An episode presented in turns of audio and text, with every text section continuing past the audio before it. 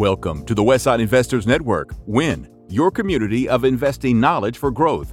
This is the Real Estate Professionals Investing Podcast for real estate professionals by real estate professionals. This show is focused on the next step in your career, investing. Thank you for listening, and please, if you like our content, rate us on your podcast provider. And now, your hosts, AJ and Chris Shepard. Hi, this is Chris Shepard. Just a disclaimer the views and opinions expressed in this podcast are for educational purposes only.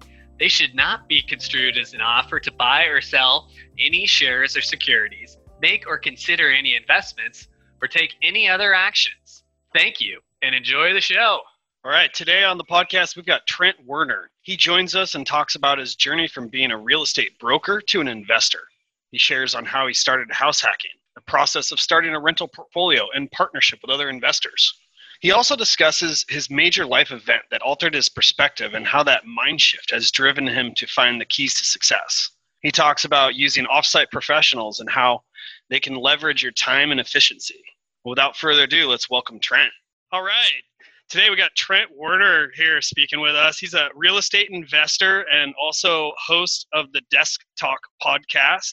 Trent, is there you want to tell us a little bit more about yourself? Yeah, first of all, thanks for having me on. I always enjoy talking with you guys. Like AJ said, I am a real estate investor myself. I also happen to co host the Desk Talk podcast, like he mentioned. I'm also a licensed real estate broker in Oregon and Washington, and I manage about 100 units for Uptown Properties. So I got a lot of different things going on. Personal, I coach baseball, I'm addicted to golf, and I have an amazing wife that I've been married to for just over a year now.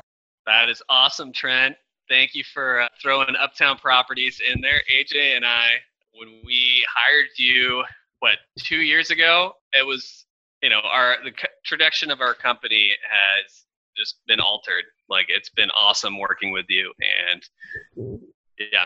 So let's get into it. Why why don't you tell us a little bit about you know where you kind of got your drive to invest? And you know, our show is a lot about talking about how real estate professionals get into investing and you are one of those real estate professionals who has done it. So what has worked for you and you know what what made you take that jump? I have been kind of obsessed with the whole concept of using money to make more money or grow that money since i was about 16 years old. I started with the stock market. I've i dove headfirst into the stock market trying to, to figure that out I'm a big fan of the stock market still today. But as I got into real estate as a broker, it really opened my eyes to investing in real estate, which used to be something that I thought was only for the the super rich because you need a lot of capital to to really start investing in real estate from what I thought. And so that drive kind of came at a young age and once I really started understanding real estate more, it it really made me aware that I could invest myself and with other people and accumulate wealth through the power of real estate instead of just dumping money into the stock market and hoping that it goes up. So that's that's kind of where the drive came from. And then, you know, just since I've started investing in real estate, I kind of became addicted to it. Once once you have your first one, I feel like you kind of want more and you start figuring out ways to really start building your portfolio and adding more units to your portfolio. And that's been a whole different learning experience because the first one's the easiest the second one's the hardest and then after that you kind of have more of a an understanding of financing and all the different aspects of real estate investing. Amazing.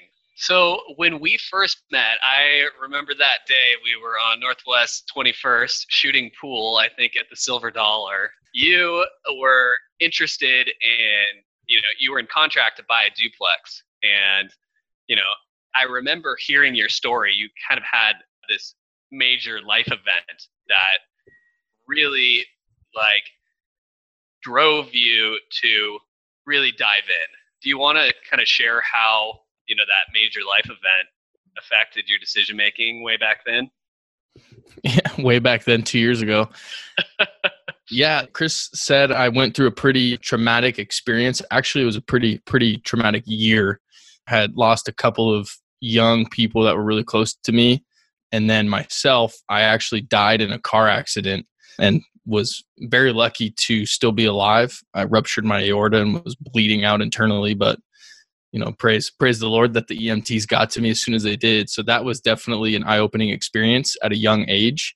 Being 21 years old and going through something like that, I think forced me to start thinking more maturely than I was previously just because I I really understood how valuable life is and and how short it can be.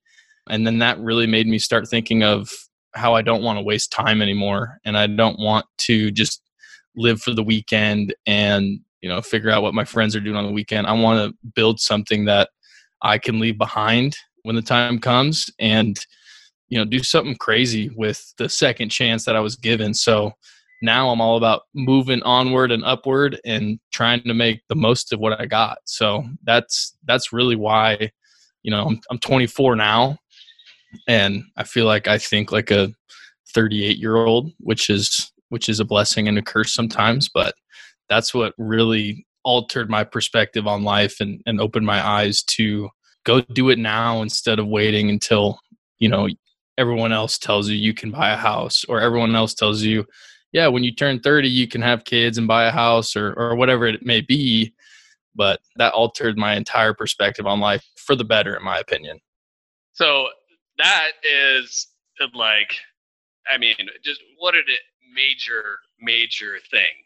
And, you know, if, if we could just dive in a little deeper on that and get a little more granular on, you know, how were you thinking before? And then what changed after that event? I mean, it's so incredible that you had that moment to be able to, you know, come out the other side with this new perspective. And I, I feel like that's kind of like what a lot of people need, but I don't want, I would never wish that on anyone, but I am just so happy to be here with you today and that you do have this perspective. What do you, what do you think it was that changed from before to after? Well, before, like I said, I was, you know, I'm a 21 year old kid thinking I'm on top of the world and I, you know, I'm invincible. I'm Superman. And when I realized that I'm not Superman and I could be cut down early, it forced me to grow up right away. And I've read, I read a book, I can't remember the name of it, but it talks about how everyone either goes through a traumatic experience and it alters their perspective or they know someone that has gone through a traumatic experience and it alters their perspective on life and like you said chris i would never wish a traumatic experience on anyone but if someone is and i'm doing air quotes here lucky enough to go through a traumatic experience i think it really forces them to understand life at a deeper level. And you know when you're a kid you hear your parents and you hear adults in your life talk about stop and smell the roses and you know take soak it all in. And now that i'm here i understand what they're talking about. You know going and hanging out with your friends on the weekend is always a fun time but doing something more with your life is even cooler in my opinion. And i think today's society shows everyone on social media like hey you know go buy the newest car go buy the newest wallet you know go get designer brands whatever. And that's all cool. But if you can really make an impact and a positive impact on someone else's life that is like the coolest thing to me. And so you know going through something like that and having my perspective change from i'm invincible you know i'm the best to you know i really needed someone else's help i needed a human's help to keep me alive I want to go be that human for someone else now. And that has helped me just think different and really value serving other people. That's wow. great. That's great. You know, it's it sounds like you sat in on our last podcast with Steve Sims, like providing that impact and making an impact and like that's powerful. Let's move on. Let's talk about your first project. How did you get into your duplex? So, you know, you came out with that new perspective.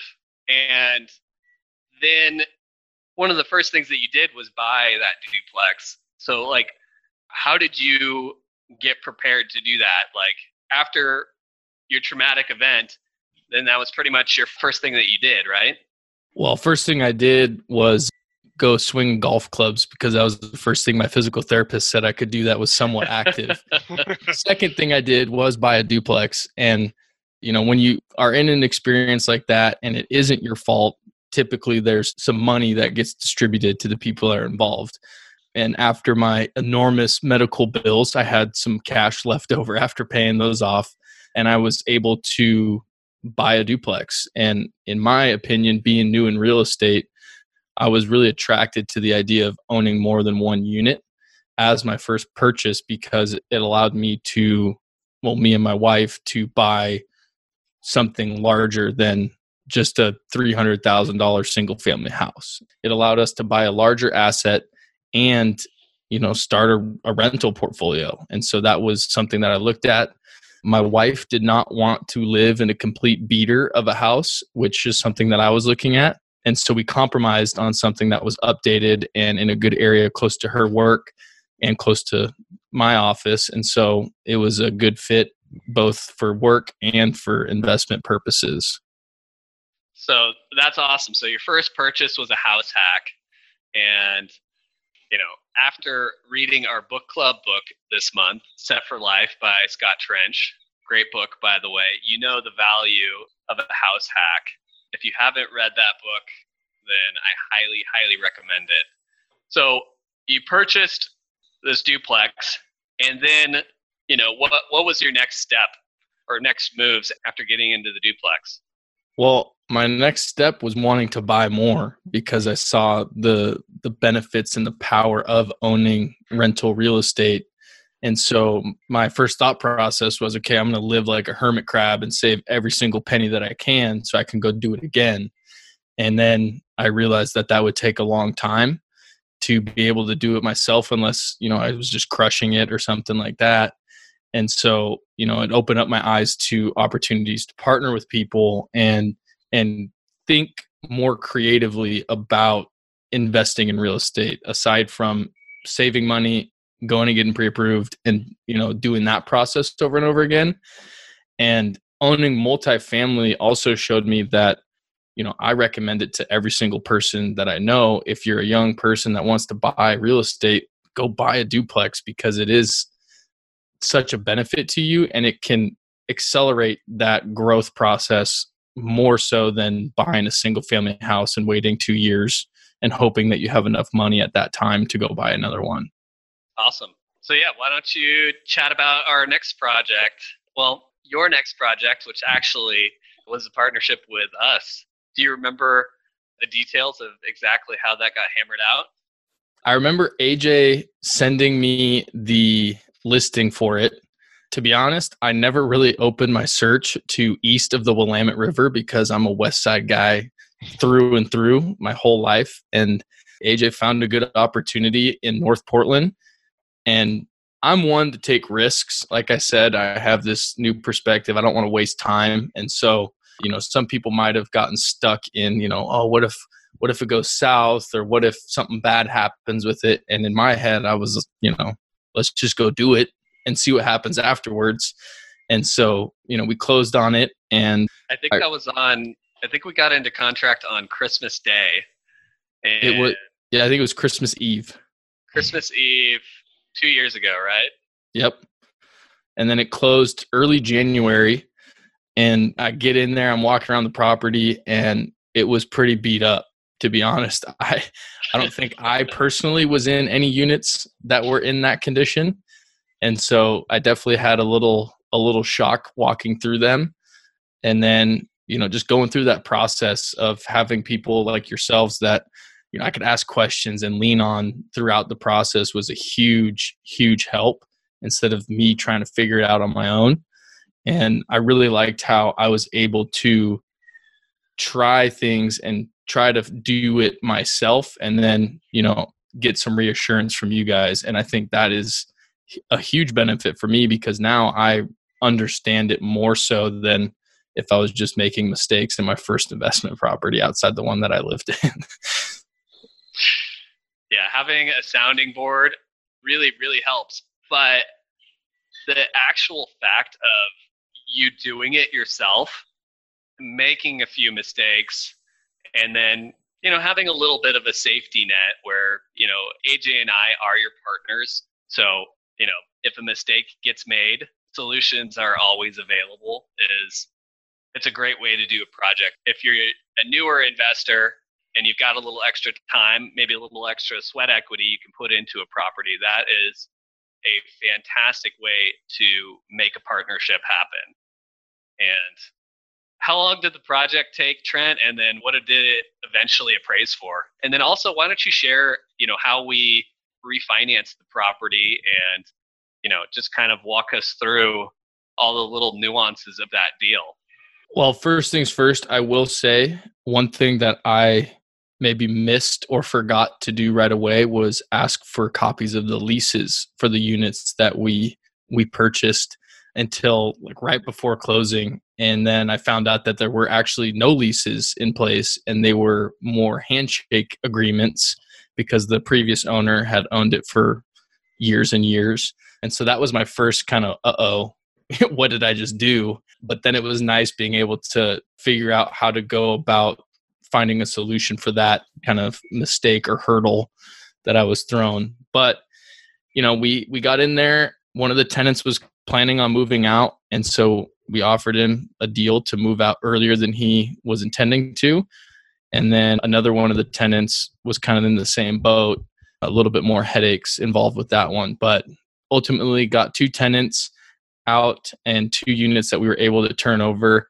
Uh, was my those were my second and third units that I had turned over because I did turn over the the other unit at my duplex, and so I had some experience doing it, but not much. And so that was really cool to learn how to handle contractors and make sure things get done and not just settling for the first estimate that I got.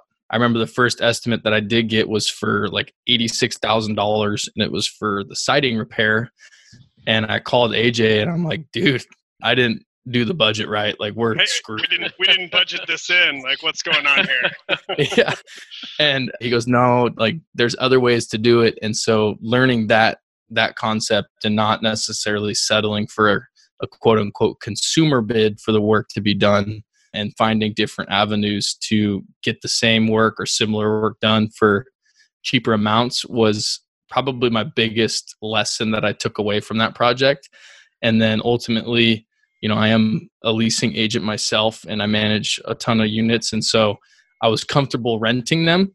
I don't know if you guys know this, but at that time, those were the first two leases I ever wrote. And I just, I pulled up the lease that we have and I went through it and filled it out the best I could and got new leases signed. And then, you know, after a couple months, yeah, after a couple months, we were able to, to refinance it.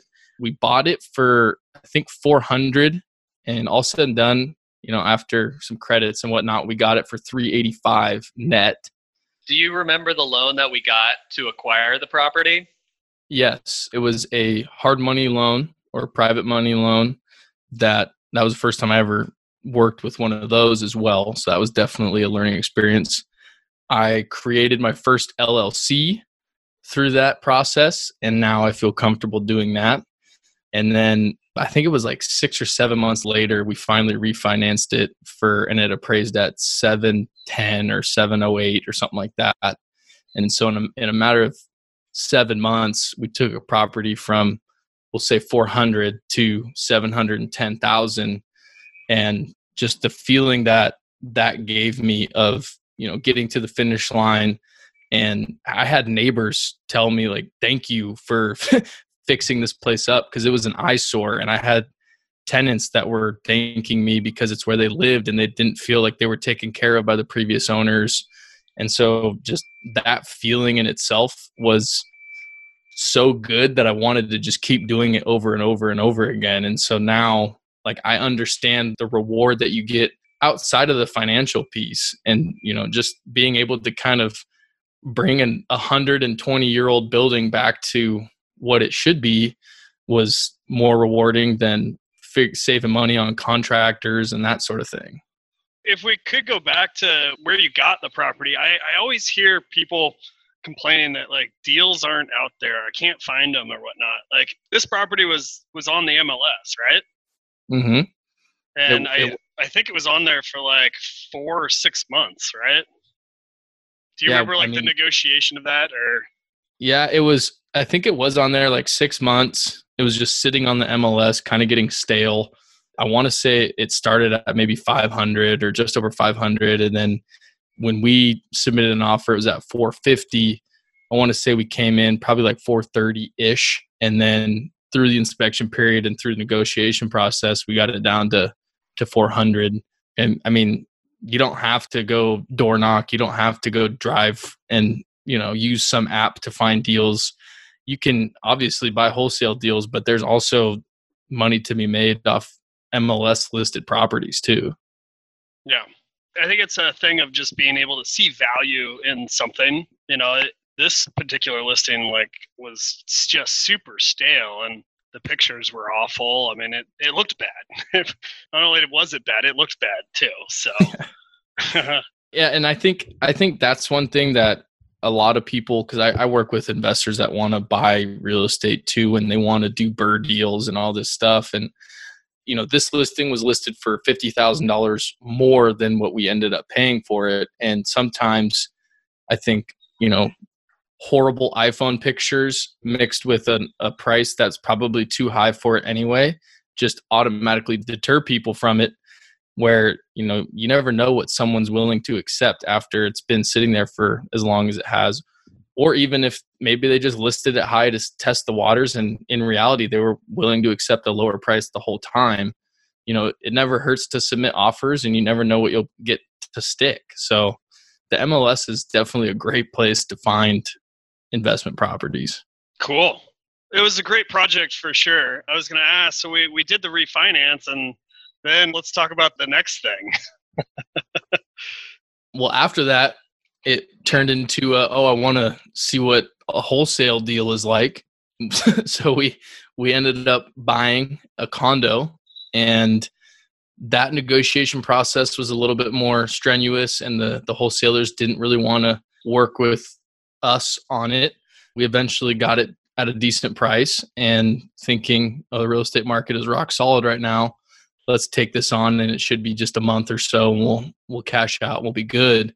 And then we got hit with the pandemic and no one wanted to live in the small space downtown Portland anymore. So it definitely has delayed that process. But sticking with it and putting a little money into it has really increased the activity levels that I've seen on the the condo itself, and I'm confident that it'll sell here in the next month or two. Awesome. So, having done those three deals, what do you think the keys to your success? I mean, because if I look at those three deals from you know an outside perspective, it's like, oh, you're house hacking a duplex, and your living costs are lower every month because of that. That's amazing.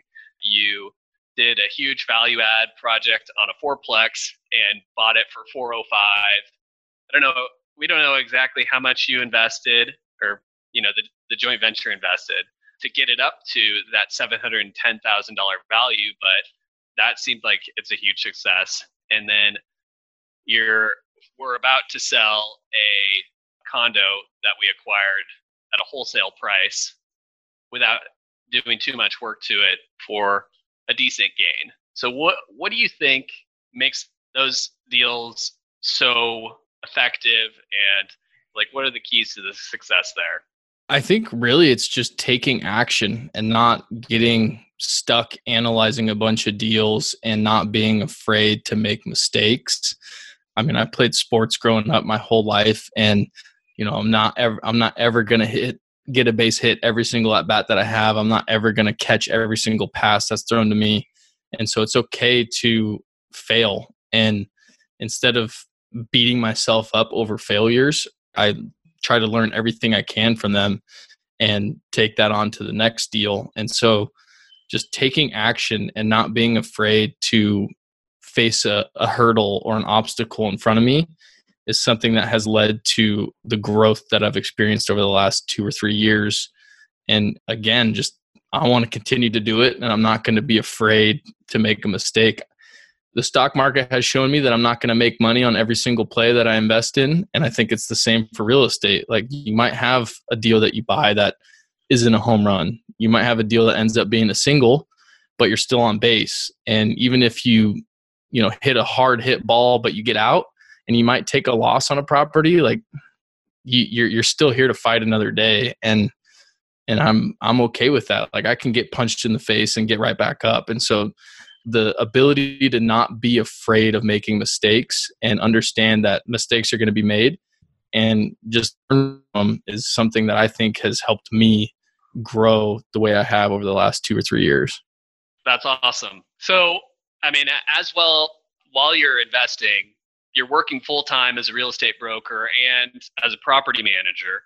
And, you know, how are you balancing, you know, your investing and being a you know full-time real estate professional. I sleep faster. That's that's one thing that i learned from a guy that taught me the stock market in college. He he told me trent you have to sleep faster. What that means is just you know don't waste any time. I saw a good video the other day from steve harvey. He said the most successful people do not sleep 8 hours a day because that's a third of your life that you're you're sleeping I know there are times where you need to sleep eight hours a day and catch up on some rest and, you know, take a step back for a week or two. But I, I wake up every morning excited. And I think that has something to do with the fact that I'm still here and, you know, my perspective on life. And so every day to me is a good day. And, you know, just keep going and be excited every single day even if you're getting pounded that day and you're not things aren't going your way is just being excited to to find a solution to the problems that you're faced with. To organize myself, I'm awful. I am the worst, most unorganized person you might ever meet in your life. But again, if I maybe forget to do something one day, I'll do it the next day and I'm not going to beat myself up over it. I'm not going to be hard on myself. I'm going to be as organized as I possibly can be and rely on other people to help me out when I need to. Because I, like I said earlier, I understand the importance of other people in my life and the positive impacts that they give they have on me as well as I have on them. So, talking about organization, recently, you know, what in the past 6 months, you've brought on a offsite professional. How has that changed things for you? And I guess at like at what point did you feel like you needed that person and at what point did you feel like you know, okay, this is needed and this you know it makes sense to do this. I think when i started really falling behind on certain tasks that i had on my list for the day was a really good indicator of needing some some help and needing someone that i could work well with together. Like you said i, I have teamed up with an offsite professional and she has had an immense impact on not only my my leasing role but also my brokerage side of things because it's allowed me to focus on the tasks that I enjoy and I'm good at. And she's very organized she's very diligent and good at what she does and has been able to take over some of those things that I used to have to do every day and I would spend a lot of time doing. And now that I can rely on her to do it well and get things done it's freed up time for me to sell more property and talk with more investors and talk with more potential clients. And then you know i happen to solve a lot of problems in you know whether it's brokerage or leasing because most of the time when you're getting phone calls in property management it's not to say good job it's to let me know of an issue that they have and i need to find a solution to it. And so i'm able to kind of get that process rolling and then find a resolution instead of worrying about all the other tasks that are on my plate or on our plate. As I like to say that Jess and I are a team and we have a good team right now that's working very well together. And our listeners may not know exactly what offsite professionals are. Can you kind of describe what we're talking about? Yeah, it's someone that is not necessarily in the office but they have all the the skills and capabilities to you know work as if they were in the office most of our meetings are virtual over video calls or phone calls or whatnot. And, you know, it works well together because I'm used to doing that regardless because I've been accustomed to it the whole time at, at Uptown. And, you know, she happens to live in the Philippines, but that that really doesn't change a whole lot. She's excited to be here every day. I'm excited to work with her on our team and we hammer things out, we get stuff done. That is awesome. So how did you have to change to bring on that new person and to like leverage having like having her extra time before you know bringing her on i thought i was a good coach i coach baseball and i'm more than capable of coaching a sport but coaching business and the everyday role that i play whether it's brokerage or leasing is something that I just kind of knew and I just, you know, did it. I didn't I didn't really write things down. I didn't really have a rhyme or reason for doing doing it, but I just got things done and the biggest learning curve for me was conveying that information to someone else and getting them up to speed where you know they can do these things as if I were doing them with their own twist on them because I know that things that I do may not be the most efficient or may not be the most organized, which is probably the case with me. and so, one thing that I've really become accustomed to is saying, hey, this is how I did it, or this is how I do something. If you can find a more efficient or organized way to do it, by all means, go for it and let me know what I need to do to abide by that. And so, just the coaching and the ability to kind of pass off those things to do was my biggest learning curve. I had no idea what I was doing, and so that's been that's been my biggest challenge. But I feel like I'm more comfortable at it now. That is one of the like most difficult things that I've faced is just realizing that you need help to grow and you can't do it all yourself and when it's all in your head it's almost impossible to like see that growth so writing it down and coming up with a process maybe creating a Loom video so your teammate can watch you do it as you do it while you're explaining it. And, you know, it's like you're only as good as you're able to explain what you have to do and how to get it done. It's a tough one.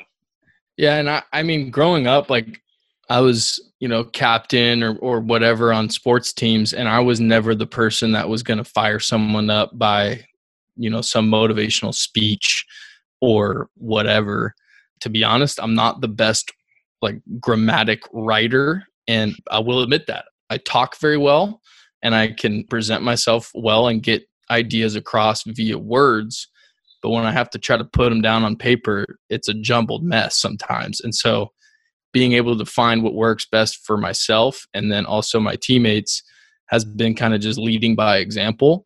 And that you know the loom videos have been a huge help because i can walk through on my computer how i'm doing something and show someone how i'm doing it instead of having to try to write it down and explain it through written words. Yeah aj is extremely good at coming up with a process and then conveying that process and then the extra piece where i'm absolutely terrible is checking in and you know, seeing how that process is going. And if you've handed off a process to a teammate and they've had, you know, had some problems with it, so maybe they're not using it like as much as they want. AJ, you know, is checking in like each week and being like, oh, well, if it's not doing what we need here, we can just tweak this. And, you know, it's like that living and breathing process that gets better every week because you check in with it. Right, AJ? Yeah. And I'm sure, well, Trent, when you first started off with your offsite professional, you were meeting like every morning, right? Still am. Yeah. So, I mean, it's a constant, like, you know, back and forth. The first time is never going to be 100% correct. But if you don't take that first step forward and like just start something, you're, you're never going to get anywhere anyway. So, even if it's if it's not 100% in the right direction at least if it's more than 50% in the right direction you're going the right way so and that goes back to just taking action and and you know, having the willingness to just go for it and do Yeah. it. I mean, it, it can apply to investing and it can apply to anything. Like taking action is is super important. AJ's favorite word. uh, So we would used to end our meetings with a, a one-word close. Yeah, AJ would always say the same Progress. word. progress. It used to be one of our passwords, you know, just progress. Progress. Oh, I like uh, it. Well, I think it's probably time we get to the last four questions. So, Trent, I think this might be the first time that the first question doesn't really apply to you. I, t- I tweaked it a little bit. so we're gonna tweak it for you. What's one piece of advice you would give your 18 year old self? That's exactly what I wrote down on here because I'm not 25 until next month. I would tell my 18 year old self to, you know, be open to other investments other than the stock market. I think when I was young, I focused all my energy on learning the stock market and I didn't really consider real estate as an investment just because I didn't know a whole lot about it. And so I would tell myself at a younger age to be open and learn about all the different types of investments out there that you can accumulate wealth through. I love that. Being open. I think just, you know, being open is a great just trait. Okay. So, what was your first entrepreneurial endeavor? in high school, I was a senior and I was hurt for the entire baseball season with a broken wrist that wouldn't heal. And so mm. I had a lot of time on the sidelines with one of my baseball coaches. At that time, kendama was becoming a big thing. I don't know if you know what that is. I do not. It's like a wooden kind of fork looking thing that has three cups, two on the sides, one on the bottom, and then has a spike and then has a ball, a wood ball with a string attached, and you can do like tricks and whatnot. Since one of my hands was in a cast, I could only use one hand, so I got pretty good at it. And then it started going off, just you know, it became more popular. And so I asked one of my baseball coaches, who's very driven and entrepreneurial, if he would be an investor for it. And so I bought 100 kendamas wholesale from China and then branded it with Portland Kendama Company. And we started a business. My mom still has 97 kendamas in her garage. So I only sold three of them, but you know, that was that was my first entrepreneurial endeavor. there you go. Love Oh, it. If anybody needs a kendama, you know who to call. Free of charge. My mom would love them out of her garage. awesome. All right. Next question. How has your formal and informal training shaped your journey? this one was kind of interesting to me because I mean the only formal training I've had in, in real estate has been kind of just like mentorship classes and the the license course, I guess. But I've had formal training in like life insurance and health insurance, the banking industry, and all those things have shown me that you have to have customer service and be professional and really have other people's goals in your forefront and not be worried about yourself. And so I would say, you know, those have really taught me to think of others and try to help other people accomplish their goals. And like the Go Giver talks about, if you're going to give something else to someone else, the law of reciprocity says you'll get something back eventually. So I'd say that's been my formal training. My informal training has just been hours and hours and hours on YouTube and the internet, just trying to learn what I'm passionate about. And I think you know i'll be the first to say it i've learned more myself than from any college professor that i i dealt with when i was in college and you know i think being able to just go do something yourself especially with how much information we can access nowadays has been been my biggest takeaway and my biggest source of knowledge That is Great. awesome. The journey of lifelong education, something we definitely believe in here at Uptown. Okay, Trent, our last question. What was or what is your Moby Dick of real estate, the one that got away? So I could only I could only really think of one, and it was the sixplex in Hillsboro that would have been a really good deal. I think that was the one time where I kind of got stuck in trying to get the best deal possible when the deal that was presented to me was honestly a pretty good Pretty deal good. now that I look back at it. So I would I would like to have Uh, that one back. I was in contract to buy that property. Twice. You want to tell us a little bit about it or like what happened? It was a beat up sixplex, kind of like the fourplex I talked about earlier. I was super excited to go do the same type of process with two extra units.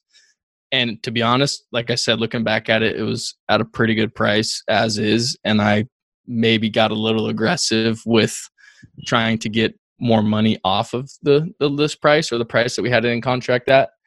And I just kind of, you know, I missed out on a, a really good opportunity because I let myself get in the way. We did an interview with Steve Rose. He owns like Urban urban Bristol urban assets. Yeah, he owns a pretty big multifamily portfolio, and his like I guess motto is like once you know, basically once you kind of get there, it's time to just shut up and pay up, you know. And it like if you've identified it as a good deal, there's absolutely no reason to nickel and dime, and it's it's just time to to get it done because if you look back at it in 30 years or 15 years or even 10 years like that deal is is going to be a good deal if you followed your underwriting process that led you to the deal in the first place to make that initial offer. Yeah, and I think I mean, like I said, looking back on it, trying to save an extra twenty or thirty grand in the grand scheme of things was just not worth it. And there was going to be plenty of upside as is, and I was a nickel and dimer, which I know not to be now. Well, I gotta say, you're super lucky. You've learned a lot of lessons very young. Like, I'm super excited to see where you go with everything. Like, it's pretty awesome. So, again, I wanted to thank you for being on the podcast. We really appreciate it. It was fun chatting with you. I appreciate you guys having me on. yeah Well, I- really really enjoyable i am excited to watch you succeed as well and it's fun being a part of the journey Well, if our listeners want to get a hold of you, why don't you give some plugs as to how how they can do that best? Instagram is my main social media. Check out Realtor Trent W on Instagram or Desk Talk Podcast. I'm pretty available on either one of those. Definitely go follow my Instagram. I need to up my followers a little bit. All right, sounds good. Thanks, Trent. Thank yeah you guys. thank you Thank you for listening to this episode of the Real Estate Professionals Investing Podcast on Win, your community for investing knowledge for growth. Please take a second to rate us so that we can get more great investors to interview. If you or someone you know wants to be on, please go to westsideinvestors.com and fill out our form.